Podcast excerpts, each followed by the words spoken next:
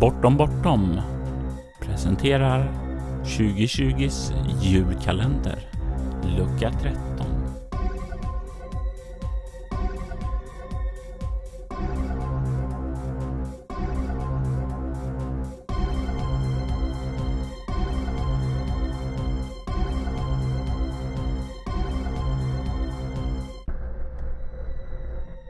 Och vignettmusiken gjordes av Robert Jonsson. Välkommen till dagens lucka av Bortom Bortoms julkalender. Jag heter Agnes Rudbo och kommer ifrån en, lite olika poddar men framförallt Dundice och eh, Tärningen är kastad. Inte minst nu senast också Riddles in the Dark som håller på att eh, gå upp för release väldigt, väldigt snart. Eh, jag skulle vilja berätta lite om ett minne, eller jag har fått i uppdrag att berätta om ett minne som rollspelet, eller rollspel, har gett mig som person. Jag eh, kommer koppla det här minnet till en ganska speciell händelse som eh, dök upp ganska tidigt egentligen i eh, min rollspels tanke när jag tog upp rollspel igen. Lite kort bakgrund att jag spelade en del rollspel när jag var ung och tog en paus i, vad kan det ha varit, nästan tio år innan jag tog upp rollspelen igen. Och när jag tog upp rollspelen igen så eh, var det en speciell tid av mitt liv när jag var ganska frustrerad och irriterad på, på män, om vi börjar där. Eh, framförallt män i maktposition. Eh, den stereotypen var något som jag på ett personligt plan levde väldigt mycket för eh, att emotsäga mig och ifrågasätta. Eh, framförallt män som hamnar i maktposition utan att göra någonting för det.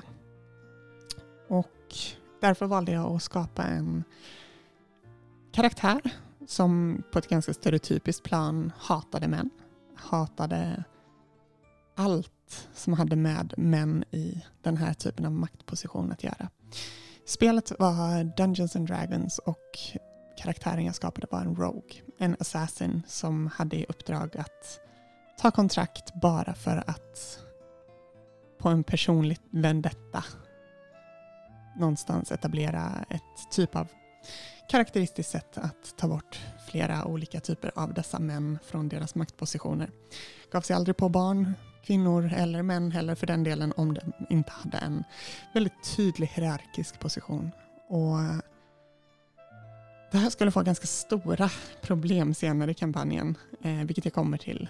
Men om vi egentligen bara började från första, första början så var det karaktären hette Irelia, Irelia Freni och hon var ganska ung, hade haft en tuff uppväxt. Ehm, behöver inte gå in så mycket på detalj men jag hade en väldigt stark etablerad känsla över varför män i maktposition hade skadat henne.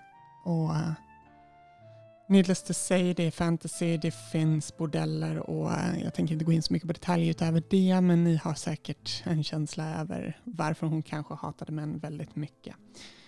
Och eh, det hela var att hon var ägd som en slav, någon form av slav, och bröt sig ut därifrån genom att börja med sitt första mord som var ett överlagt mord mot sin, ja, eller herren i huset så att säga.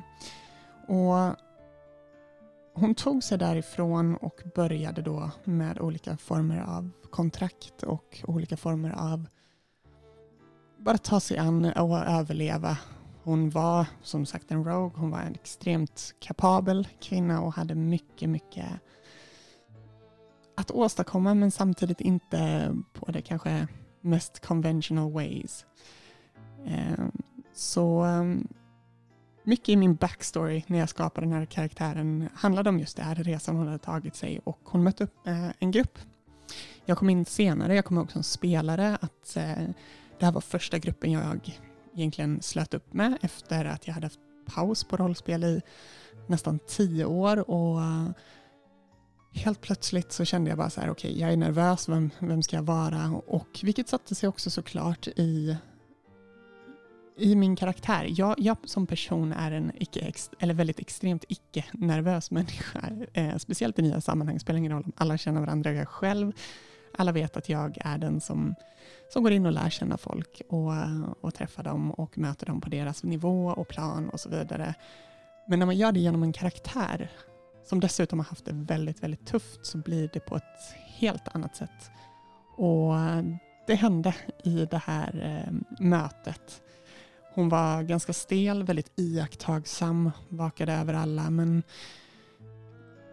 genom en ganska bra eh, väg in för min karaktär eh, genom DMen jag hade, eller spelledaren eh, för tiden, så, så hjälpte han mig genom en karaktär som en NPC som redan kändes vid våra kära äventyrare som redan var i gruppen. Och de tog sig in eh, i, genom kloakerna genom ett hemligt nätverk och det var där vi träffades. Så det gjorde ingenting att man var den här lite mystiska, lite avvaktande, iakttagande individen som, som väntade egentligen. Eh, de lärde aldrig känna min karaktär för hon var ganska hemlighetsfull av sig. Hon var impulsiv, ganska ung men samtidigt hade mycket, mycket svårigheter att lita på folk och detta etablerades ganska snabbt när man tittade på gruppsammansättningen vi hade. Um, vi gick igenom mycket. Det är Dungeons and Dragons, det var Dungeon Crawls, det var allt som man specifikt klassade in i den här typen av fantasymiljö. Om man bara tänker på att leva det livet för en sekund så förstår man att det händer mycket och det är saker som händer hela tiden. Och där någonstans var det ganska intressant för att det blev som en eskapism för min karaktär att någonstans ta sig an de problemen och skita lite i sina egna.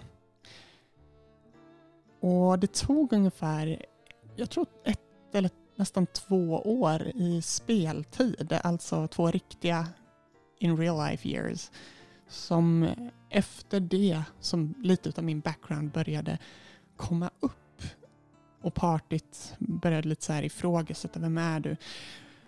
Och rätt som det är då vi har ju en, eh, i det här partyt så hade vi en general, en ganska stark kapabel fighter som var med i armén.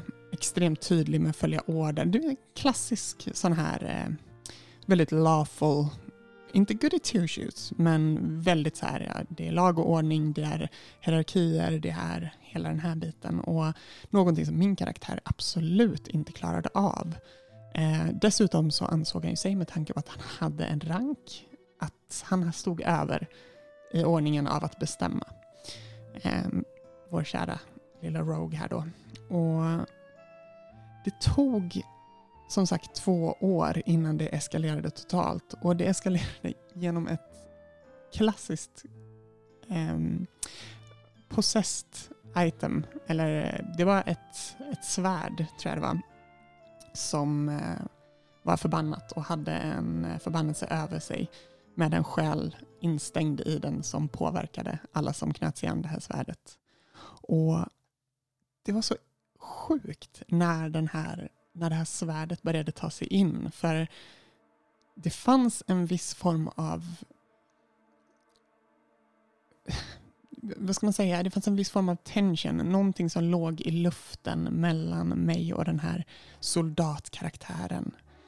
Och det hade byggts över de här två åren men, men de hade ändå stått fast som ett party och haft varandras ryggar för att de var tvungna till.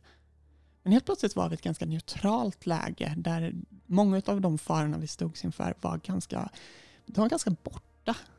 Och då det är då det här kära svärdet kommer in i bilden. Ett svärd som helt förkolnar sinnet på våran Rogue. Och hon blir allt mer girig, allt mer hatisk, allt mer och förstör egentligen så mycket av de här små fina tunna linjerna som hade hållits i schack över så lång tid. De var bara borta. Och helt plötsligt så kommer jag, jag, jag kommer aldrig glömma det här. Då satt vi runt bordet och vi hade kommit upp från en jobbig, jobbig mörk plats i the underdark eller under jorden, under världen som som är grottor och mindflayers och andra typer av monstruösa bestar som verkligen bara totalt förpräglat oss in i fördärv och helt plötsligt var vi fria från det. Det var ett lugnt sammanhang. Um, det finns ett ganska så här klassiskt Dungeons and Dragons eh, item som heter Bag of Holding. Det är en väska som som man kan egentligen, det är inte en dimensionell väska som man kan stoppa ner väldigt mycket mer i. Tänk lite som tältet i Harry Potter eller det finns många andra liknelser som, som man går in i och det är, det är alldeles mycket större än vad det ser ut att vara. Den här väskan är oftast till för att ha kanske party loot eller pengar eller saker som tillhör alla så delar man på det i den här väskan. Och um, jag hade aldrig haft kontroll över den här väskan men på ett mycket spännande sätt i en fight så var, blev väskan lös och väskan togs hand om min karaktär. Och när det väl då kom till kritan att ge tillbaka den här väskan och uh, då kunde inte min karaktär förstå det. Varför kunde inte hon, varför kunde inte hon få litas på att ha den här väskan? Samtidigt som det då blandades med den här girigheten från det här itemet som helt förkolnade hennes sinne. Det brusade upp jag har nog aldrig varit med om det så tydligt i karaktärsspel. Hur vi satt in character. Irelia Freni, våran Rogue. Och Emrik von Molte, soldaten, generalen, som ställde sig över henne. Beordrade henne. Vägrade släppa taget om henne. Utan försökte kontrollera henne in i det sista. Där snappade det det snappade inte bara efter en säkert tio minuter lång dialog mellan mig och honom där vi verkligen in character höjde rösterna, bråkade. Jag kände som spelare hur mycket min puls ökade, hur mycket jag var i tårar. Och där slog det mig hur mycket rollspel verkligen inverkar på mig själv. För tio minuter senare, efter det här bråket hade uppartats, så satt jag som spelare i rinnande tårar, mascaran som föll över hela bordet, våran spelkarta, allting. Gestikulerade, skrek rakt ut, skrek tillbaka mot en som verkligen bara nedvärderade mig som person. In character. Och det bröt ut en strid mellan våra karaktärer, såklart. Hon försökte döda honom medan hela partiet gick emellan och tog hans parti. Vilket gjorde hela scenen ännu värre för min kära karaktär. Som verkligen bara ville turn a leaf, göra nytt, göra rätt. Hade jobbat så länge på det här att försöka lita på män, lita på, på andra, lita på någon annan än sig själv. För i slutet av dagen har hon alltid bara haft sig själv där. Och nu var det tillbaka på ruta ett igen. Jag kommer ihåg hur vi tog en paus efter striden hade brutits ut. Jag, tog, vi kom ihåg, eller jag kommer ihåg hur de separerade min karaktär från hans karaktär. Och vi stod basically med mig som flydde från scenen. Och när jag väl hade flytt från scenen så insåg jag hur mycket jag verkligen kände med Irelia. Hur mycket jag kände för hennes lidande och hur mycket som, som jag som spelare verkligen hade tagit mig an den här karaktären över två års tid. Ja, verkligen gjort en del av mig och en del av totala imaginära till en karaktär jag verkligen kände att jag levde för, att jag dog för. Som spelare satt vi på varsin sida av bordet och vår spelledare sa okej okay, vi tar en paus här.